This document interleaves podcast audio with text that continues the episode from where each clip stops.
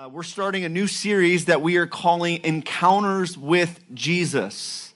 Encounters with Jesus. And I guess we can say we kicked it off last week since we were in Luke chapter 10 and we looked at the parable of the Good Samaritan and this lawyer's uh, encounter with Jesus.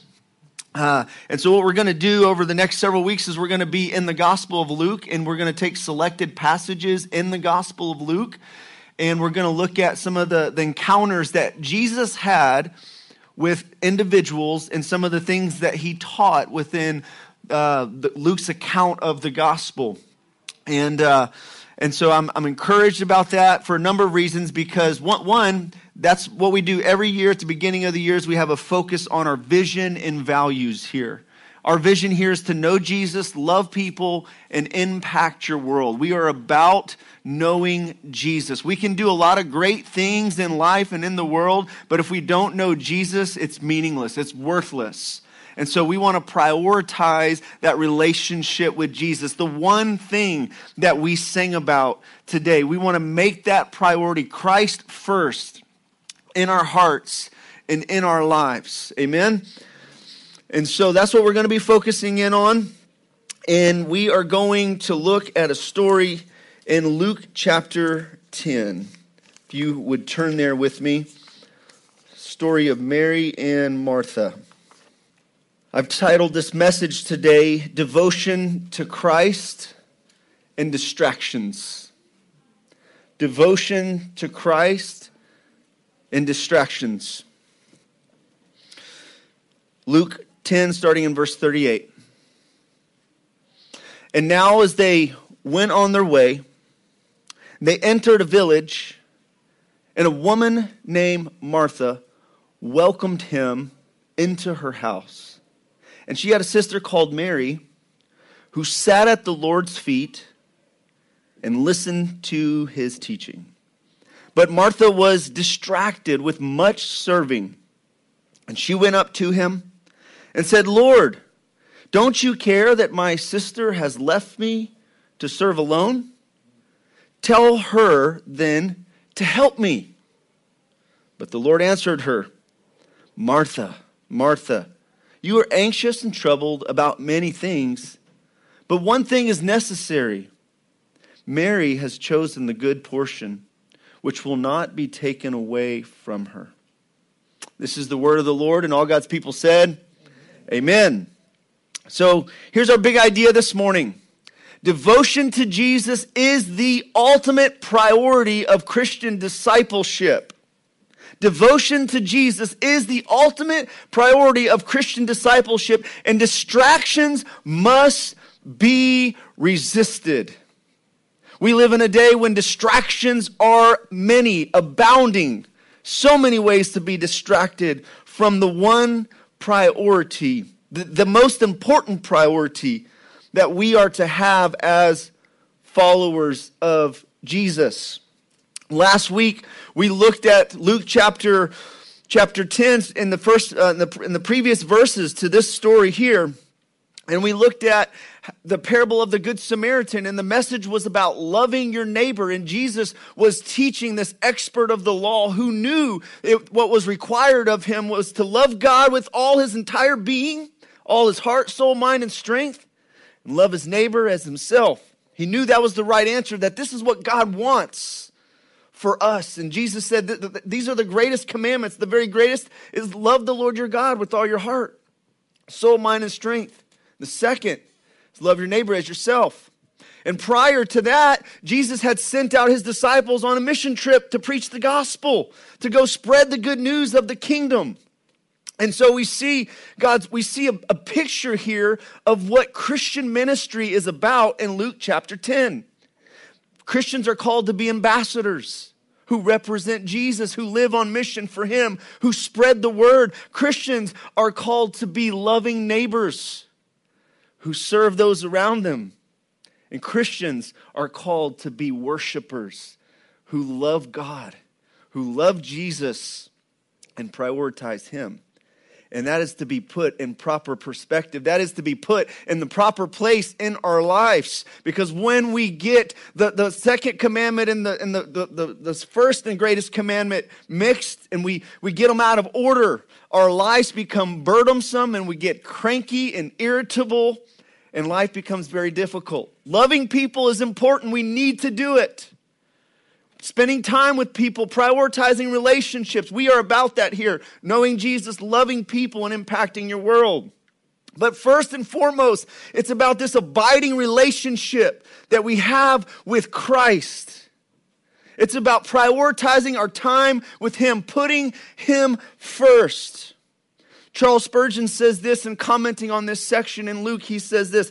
He says, um, While we ought to abound in service, and do good abundantly to our fellow men, men, yet we must not fail in worship and spiritual reverence and meek discipleship and quiet contemplation.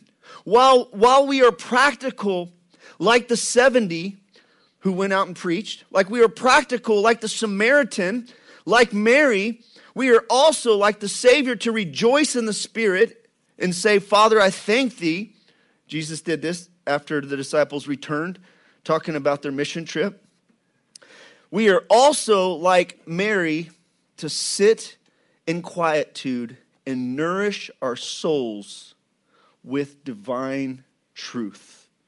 So here we get a picture, we get a snapshot of two friends of Jesus, Martha and Mary. They knew Jesus and they had a brother named Lazarus who Jesus raised from the dead. They lived in a town called Bethany, which was about two miles or so um, from, from uh, Jerusalem. Now, in modern day, it's, it's actually considered Jerusalem now. Uh, we're told this in, in John chapter uh, 11.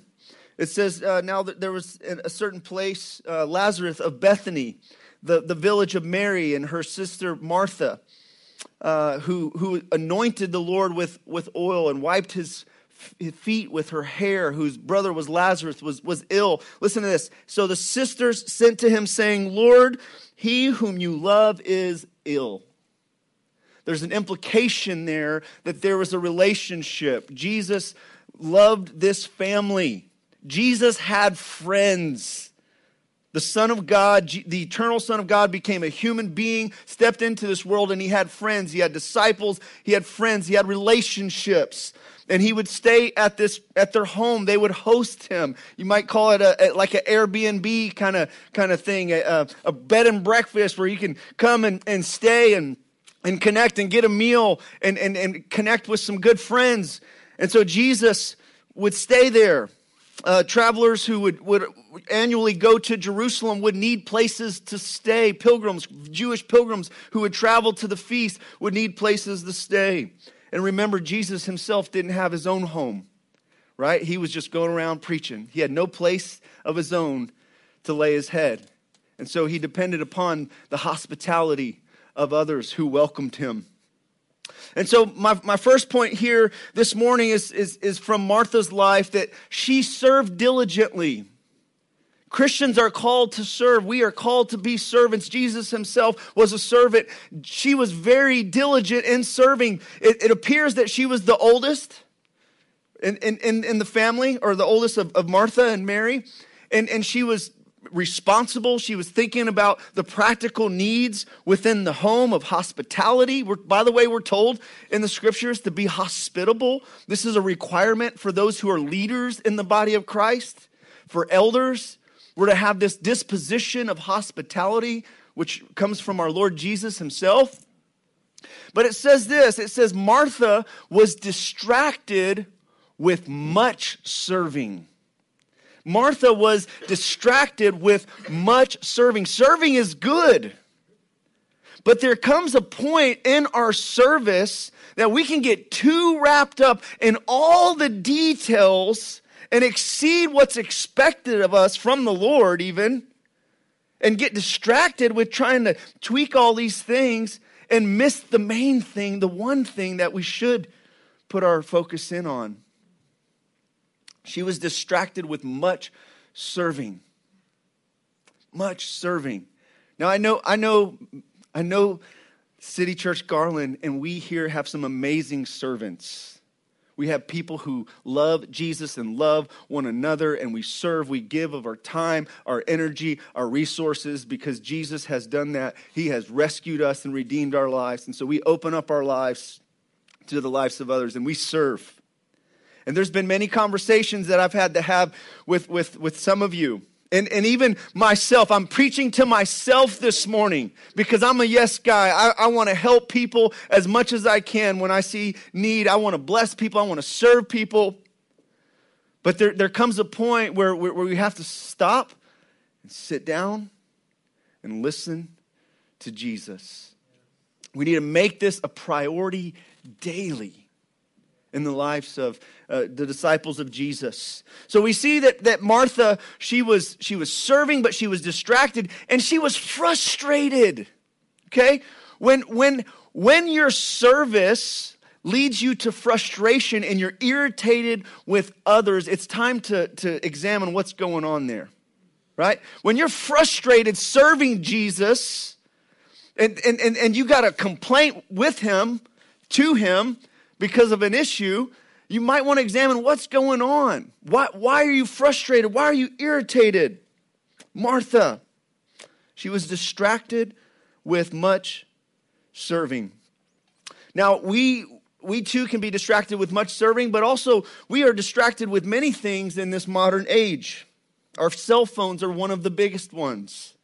We spend time like this. It, it's one of the biggest hindrances to our relationship with the Lord and relationships with others is just being glued to this thing. Kevin DeYoung, in his book called Crazy Busy, says this. He writes about one of the underlying lies of modern distraction. He says that the biggest deception in our digital age may be that the, the lie that says we can be omnicompetent, omni-informed, and omnipresent.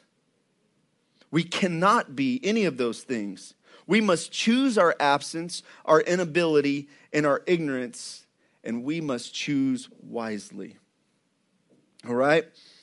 And so there's so much information out there. There's so many, we can Google everything and read articles and watch YouTube videos on it and read book after book after book and get so informed and so uh, caught up with searching things out and addicted to these screens that it distracts us from the one thing that Jesus says is priority here.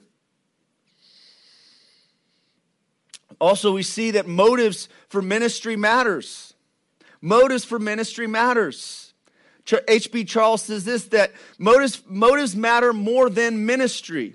When you lose your why, you lose your way. When you lose your why, you lose your way. And we talk about this here at City Church. We go back to the why. We go back to why are we doing what we're doing? Jesus did this when he addressed the heart in Matthew chapter 16. He said, When you pray, when you fast, and when you give, don't do it to be seen by people. All right? If your devotion is to impress people, Jesus says you already have your reward. But when you fast and when you pray and when you give, do it secretly to be seen by your Father in heaven. And when He sees you, He will see you, He will reward you openly. And so motives matter. When we get when we lose the why, we lose our way. We get burnt out. You know, uh, I've, I've, talked to many folks who have, who have experienced burnout in ministry, burnout in serving, and I think that can happen for a number of reasons that, that can contribute to somebody being burned out. One, I think we can serve in our own strength. We can try to do service for Christ without depending on Christ or abiding in Christ and enjoying Christ, right? We get so caught up with making a meal that we forget about the one who's there to enjoy the meal with, right? Or, or I think we can, we can, we can uh, take on more expectations than, than God has for us. We can overcommit ourselves and do things that maybe He hasn't called us to do, or at a time that He's called them to do, called us to do them. All right? Or our motives could be wrong. The reason for our service it may be that we want people to see us and affirm us and validate us as special, as important, gifted, and, and, and uh, you know, um, encourage us.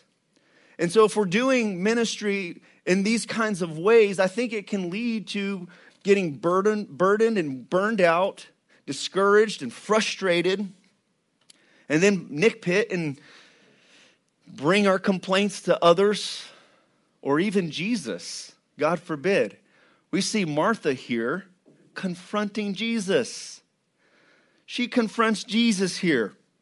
She says this She says, Lord, she calls him Lord, which, okay, that's, that's good. All right.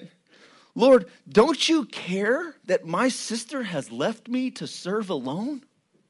Lord, I mean, can you hear the frustration I'm, in her, in her voice? I mean, I can imagine her with her, with her hand on her hip. Lord, don't you care that my sister has left me to serve alone? Now, now she's not only frustrated with Mary for sitting there and getting to hear all the good teaching and not helping her out in the moment, but now she's bringing that to Jesus. Like, Jesus, you ought to be saying something. You ought to do something. Don't you even care that I'm, I'm having to bear this load? Right? And, she, and then and then she gives Jesus directives, a command to tell him, tell her to help me. All right? Now, now that's a problem I think when we start directing our Lord, our master, and telling him what to do, we're supposed to get our directions from him and have a posture of submission to what he says and what he wants and pray, Your will be done, not my will. That's the posture of a, of a Christian. And in Christian ministry, that's how we're to live our lives. Not, Lord, tell them to help me. All right? And so we're called to, as Psalm 100 says, serve the Lord with gladness. Perhaps Martha needed to be reminded of that. Serve the Lord with gladness, not irritation, not frustration, not condemnation, but serve the Lord with gladness. Take delight in doing his will. This, Lord, don't you care that my sister uh, has left me reminds me of the, the disciples when they were in the boat with Jesus and there was a storm, and these were experienced, experienced fishermen who were afraid that they were about to die, and Jesus was resting, taking a nap. And, and, and, and he was stern asleep on a, asleep on a cushion, and they woke him up and they said, Teacher, do you not care that we are perishing? We're about to die. Do something. Right? Maybe somebody here feels like that today when it, with Jesus, with God. You feel some frustration or disappointment with how things are, are going in your life. Now, first of all, you you have the freedom to convey your frustration and your complaint to Him. Okay? He knows your heart. He, know it's, he knows it's there. Don't pretend that it's not if you are frustrated with Him and take it out on other people. Like, pour out your heart to Him. Now, in, in the disciples' instance, Jesus got up and he spoke one word and he calmed the storm Peace be still. Right? And Martha needed that in her heart in that moment because she was experiencing an emotional storm. She was anxious and she was troubled and she was distracted with much serving, with good intentions, I'm sure. I, I, imagine at least she, she had good intentions to serve and just do good. I mean, if you got a knock on the door, it's Jesus and his disciples. They're ready for the dinner. What would you do? If, if, if you were able to host Jesus, okay, I mean, just think about have you hosted somebody special in your home over for dinner? You had somebody special for, for home. Uh, we love hosting people, we love hosting community group and having people over.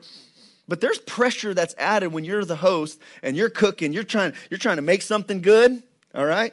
You want the house to be clean, and it can get a little tense in the house and get a little heated in the kitchen all right? And it wasn't just the, the oven that was getting it, there was there was some relational heat in the kitchen. All right? And we get a little crabby with one another and like oh we need to do this or that. And i'm and i'm guilty. I mean i'm guilty. I, have done this when it comes to community group and you know um, Oh, they're here early, 15 minutes early. All right, all right, do this, do this, do that, right? And I, so I, I can, I can, I can sympathize with Martha. Martha loved Jesus, and Jesus loved Martha. She believed in him. She called him Lord.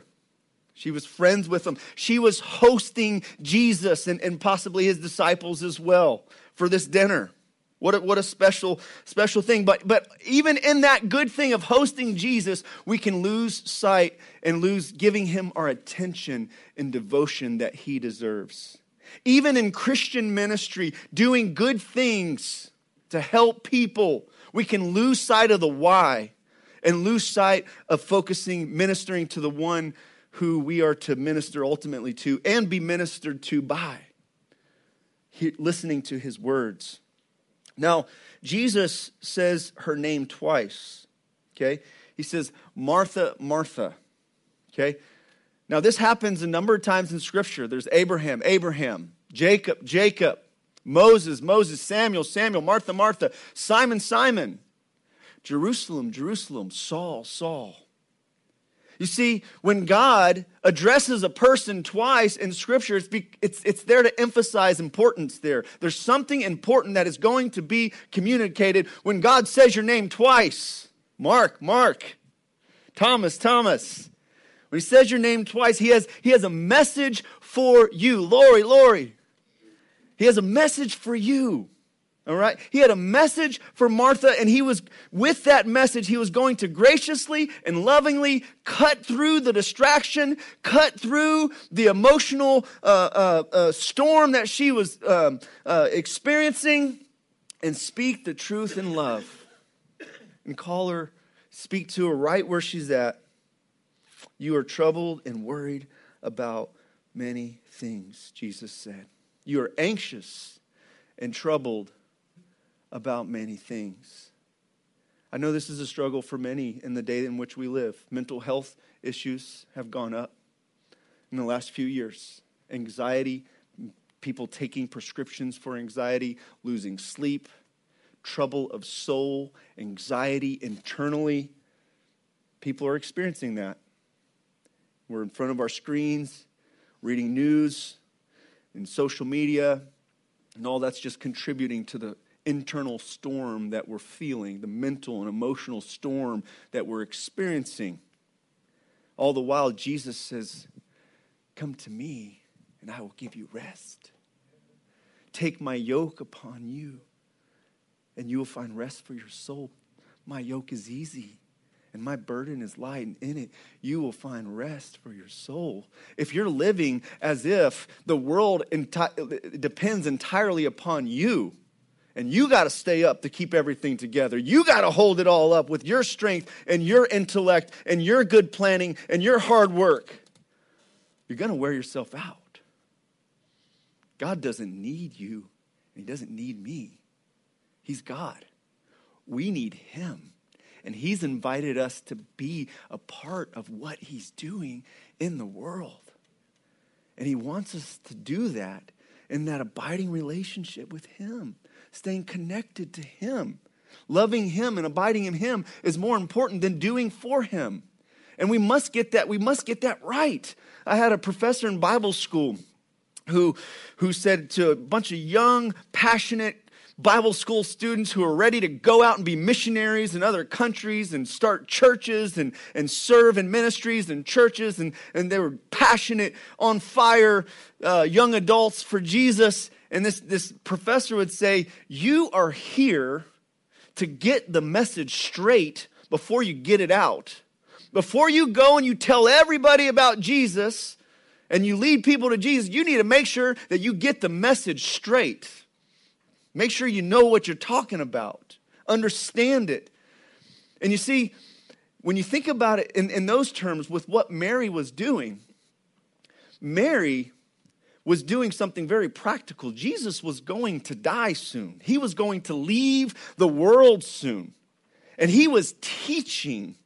He was, he was teaching, and Mary had tuned in her ears to hear what Jesus was teaching. Because the disciples needed to know what to do when Jesus left. there was a lot of work that was to be done. And so it was very practical to listen to what Jesus had to say. And I think that's very practical for us too. If we're going, one, to overcome our anxieties and our troubles and our fears, and, and know how to spend our time in 2024 most effectively doing the will of God, we got to first tune our ears to God daily and focus in on Him and hear what He has to say. What's your assignment for me today, Lord?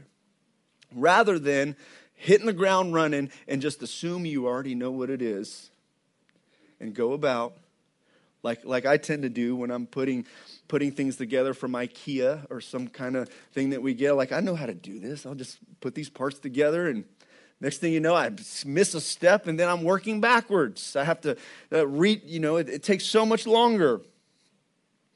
And so Jesus does care about service. Okay, Jesus said this.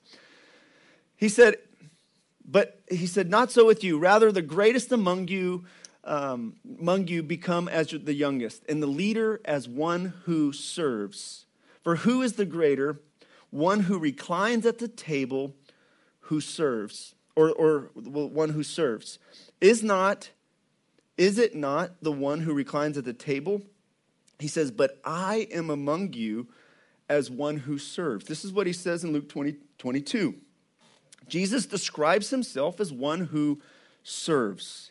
He poured his life out in ministry. Jesus ministered to people. He did what the Father wanted every single day. But every day, Jesus spent time in uh, connecting with the Father in prayer. He would rise early in the morning and pray, Mark 135. And he stayed in tune with what the Father had for him. He says in John uh, chapter 5, I believe, I only do what I see the Father doing. He stayed in tune with the Father's assignment for his life. He served and he's, he set the example for us. But he also prioritized that communion with the Father. Charles Spurgeon said this He said, We must not be so active as to, as to neglect communion, nor so contemplative as to be, become unpractical. Eugene Peterson says this activity without, or he says, people who don't listen usually do too much, or the wrong thing, or do the right thing in the wrong way. We don't want to have activity without attention on Jesus. We want to stay connected with Him. We want to abide in Him and get directions from Him. Get the message straight before we get the message out. Allow Him to fill our cups before we go trying to fill other people's cups. You know, when you're riding on a plane, the stewardess tells you, you know, if there's, in case you need some oxygen or something happens, put the mask on your, if you have kids, put the mask on yourself first, parents and then put it on your kids. You know why they do that, right? Because if you're a parent, if there's if you're in need of oxygen in the plane and a parent's trying to put the mask on the kids first, they may pass out and not be able to do that if they don't first put the mask on themselves. We need communion with Jesus. We need abiding relationship and hearing from Him and prayer and worship, submission to Him daily. And Mary modeled this for us. Mary sat listening to Jesus' teaching. Verse 39 She had a sister called Mary who sat at the Lord's feet and listened to his teaching. I love what A.T. Robertson says that the best dish on the table is fellowship with Jesus. The best dish on the table is fellowship with Jesus. Now, it's interesting here to note that this phrase, she sat at the feet of Jesus. We, we see Mary often when she's mentioned, she is at the feet of Jesus.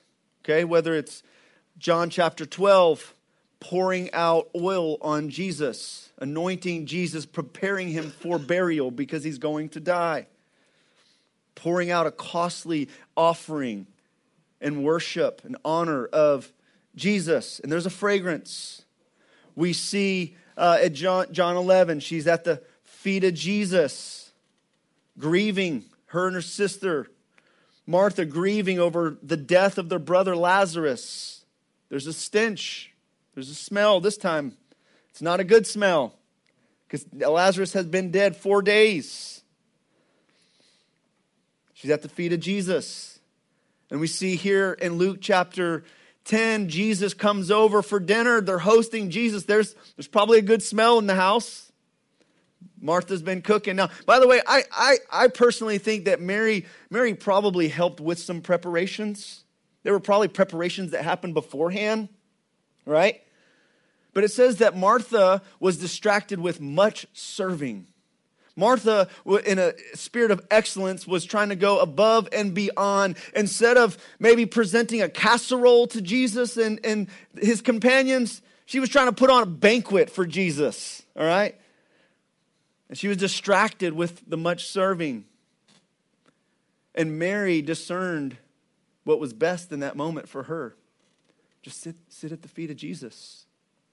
You see, this implies discipleship. This implies a, um, a submission to the authority of Jesus, a coming under the authority and the apprenticeship or discipleship of Jesus. Mary was a disciple. Now, she wasn't one of the 12 disciples that traveled with Jesus, but she was a disciplined learner. She was a student. She was listening. This is what disciples of Jesus do they learn, they listen, and they learn from Jesus and they do what he's taught them, right? And so she was listening. Now, what's ironic about this, what's ironic about this was Jewish rabbis didn't allow women to do that with them, right? And so this was countercultural that this was happening. And so, so there were some cultural issues going on there. Maybe that's something that, that bothered Martha. We don't know for certain. But she was there, and Jesus didn't have any problem with it at all. He actually defended her in her choice to listen. You know, I love, by the way, that, that Luke emphasizes, um, he emphasizes the, a number of places where women are ministering and included in ministry in the Gospel of Luke and in the book of Acts. He does that more than other writers of the, the New Testament do, by the way, and I'll say more about that in a moment. But let me just say this too is that it's it's not just about listening to Jesus and what he has to say. We also need to obey and I think that I think that Mary probably was ready to do that as well. But at the moment it was time to listen. Right? And obedience starts with listening. The greatest commandment starts with the Shema is Deuteronomy 6 starts with hear O Israel the Lord your God is one you shall love the Lord your God with all your heart, soul, mind, and strength. So listen, love the Lord your God. And then it says, parents, diligently teach your children. Tell, tell your children what you've learned in loving the Lord and lead, lead them into obeying his commands. And in Luke chapter 8, just a couple chapters behind this section we're looking at today, his, then his mother and brothers came to him and they, they could not reach him because of the crowd. And he was, he was told, Your mother and your brothers are standing outside desiring to see you. But he answered them, My mother and my brothers are those who hear the word of God and they do it. Notice his words here. Jesus is putting priority on spiritual family. And he's making a point here. Here's the family of God. Okay? Now, our, our, our blood family, our, our immediate family is important. We're not to neglect our relationships. But Jesus is making a point here. He makes it again in, in Luke chapter 11. He said these things. A woman, he, a woman in a crowd raised her voice and said to him, Blessed is the womb that bore you and the breast at which you nursed. But he said, Blessed rather are those who hear the word of God and they keep it. Blessed are those who hear the word of God and they keep it. And so James tells us that we're to be we're to be doers of the word and not hearers only. And so there's much serving to be done. There's much obedience and work to be done.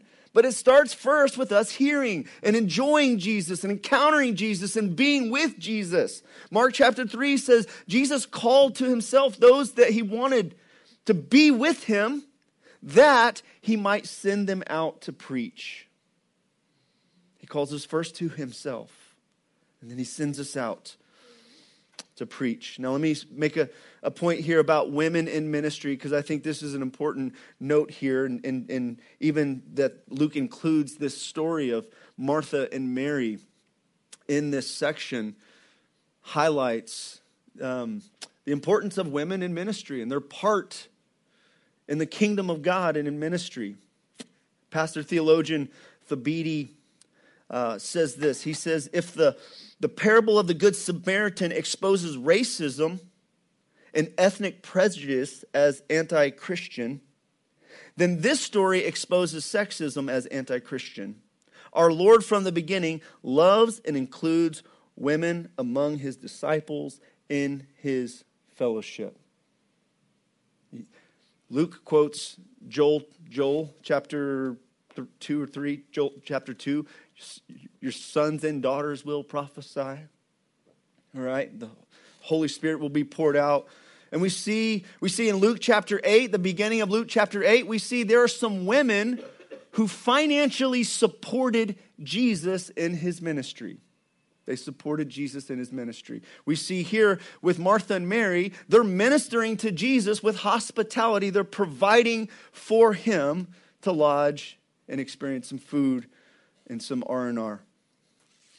And so now let's look at Jesus' response to Martha when Martha came in and expressed her frustration with Mary, who was just sitting there. I can just imagine the thoughts. Who does she think she is just sitting there, leaving me here alone to serve by myself. Jesus said, after he said, Martha, Martha, you're anxious and troubled about many things, he says, but one thing is necessary. And Mary has chosen the good portion, which will not be taken away from her. Martha, you're all worked up. And he cared about her emotional state, he cared about the situation but he was graciously correcting her, speaking the truth in love to her. And one, he, he, didn't, he didn't tell Martha to sit down, by the way, and he didn't tell Mary to get up. He actually defended and validated her choice. She's made a good choice here. She's chosen the good portion, and that will not be taken away from her. She has a place at my feet, at my table, and that will not be taken away from her.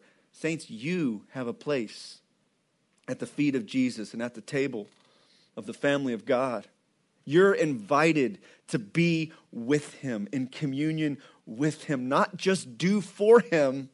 You're invited to be with him, to listen, to hear, to abide, to worship, to pray.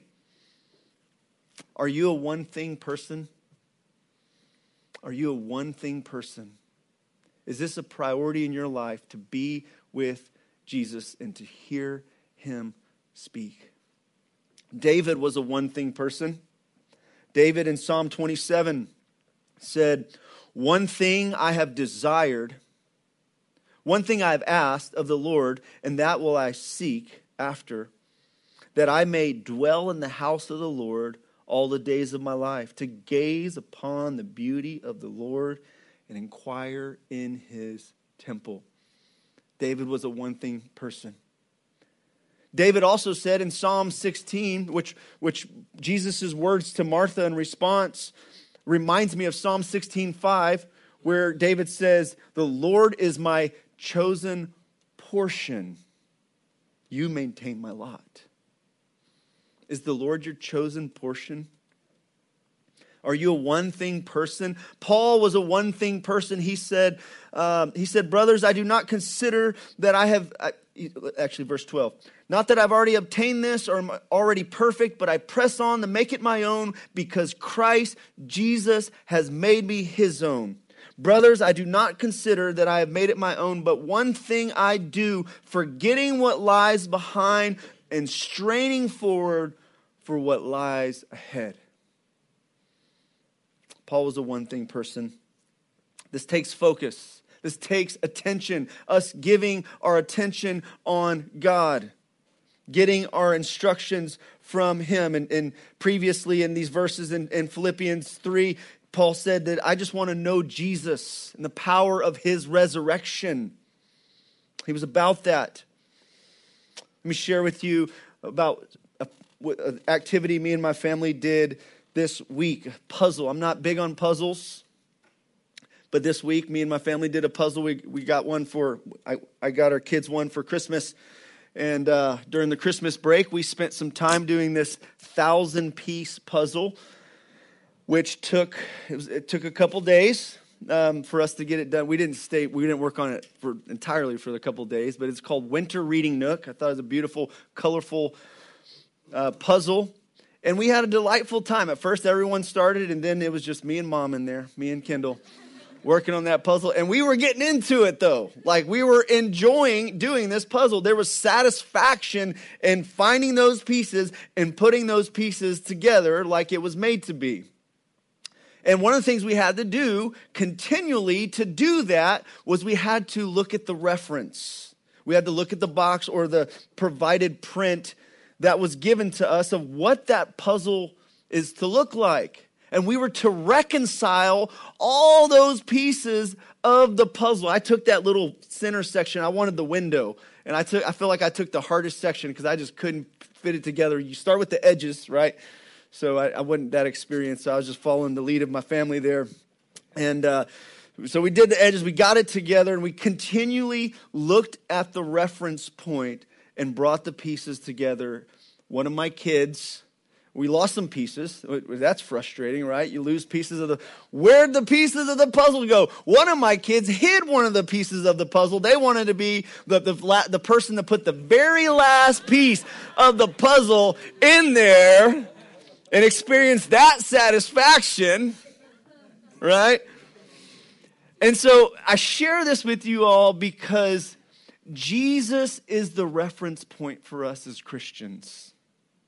He's the image of the invisible God, the firstborn of all creation, the one who has patterned for us in, in human flesh how we are to live a life of love for God, love for people. Jesus lived the life we've all failed to live. He's the standard of perfection and he brings about reconciliation in our lives. All the scattered pieces, the mess in our life that just feels all spread out and lost.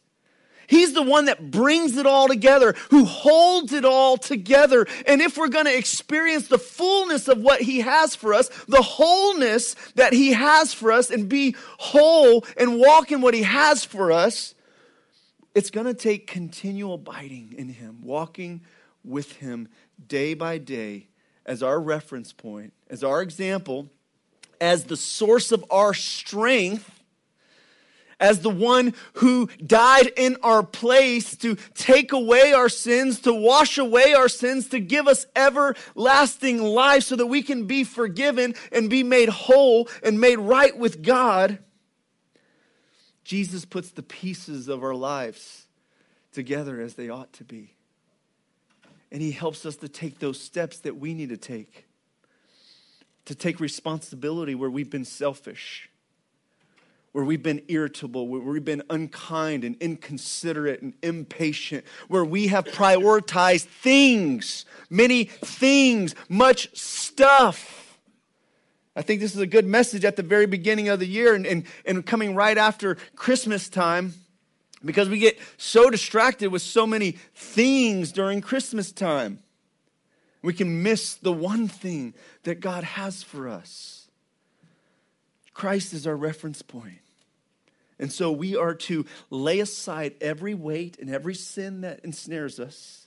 And we're to look to Jesus, the author and the finisher of our faith. Let's look to Jesus in 2024 daily. Let's look to Jesus. Fix your eyes on Jesus. Turn your eyes on Jesus, and the things of this world will grow strangely dim in the light of his glory and grace. We're told in 1 John not to love this world or the things of the world. For all that's in the world, the lust of the flesh, the lust of the eyes, and the pride of life is not of the world, not of the Father, but of the world. And if anyone loves the world, the love of the Father is not in him. But he who does the will of God lives forever. And so let's push aside the distractions that we have in our lives. Let's here's a couple points of application. Simply simplify your life by focusing on and prioritizing the one thing that is needed most in 2024. It's the one thing that's needed most. What's the most necessary thing that you and I need? It's being with Jesus. We need Him. It's a person that we need relationship with Him. And let us resolve to let the word of Christ dwell in us. Let it dwell in you richly. And take delight in, in His word and obey it in 2024. Let's resolve to be people of the word, people who incline our ears to the Lord and hear what he has to say and do what he's called us to do and take delight in doing it. Let us serve the Lord with gladness, not grumpiness. Let us serve the Lord with gladness. That is a part of our witness to a lost and dying world. That Jesus can alone can satisfy the human heart, that Jesus alone is enough, that his grace is enough for us. Let us look to him. And so let me let me just say this too. You know, we one of our announcements here is we have opportunities here at City Church to serve. We got ministry opportunities here. We got a number of ministry opportunities. We got ministries that we want to we want to start that are opportunities. We got ministries that are current that are opportunities. And it's healthy for Christians to serve. Not to just be served and not do anything. Like we're, we're called to be like, uh, not like the Dead Sea that just has uh, life going into it, but no life going out. Therefore, everything dies within. Like a cul- it's like a cul-de-sac. There's no outlet right? We, we're, we're called to have a, a service to others and, and be like Jesus in that way. But first, we receive from him. And so let us let us not neglect our time with Him. Let us not uh, just run and, and hit the ground running without getting our instructions from Him, getting a glimpse of Him. Charles Wesley says this in this hymn that I'm not I was not familiar with. I have not not familiar with this hymn, but um, one of the the Theologians I was reading quoted this hymn in, in light of this story here. It says this He says, Lo, I come with joy to do the Master's blessed will. Him in outward works pursue and serve his pleasure still. Faithful to my Lord's commands, I still would choose the better part. Serve with careful Martha hands, Martha's hands, and loving Mary's heart.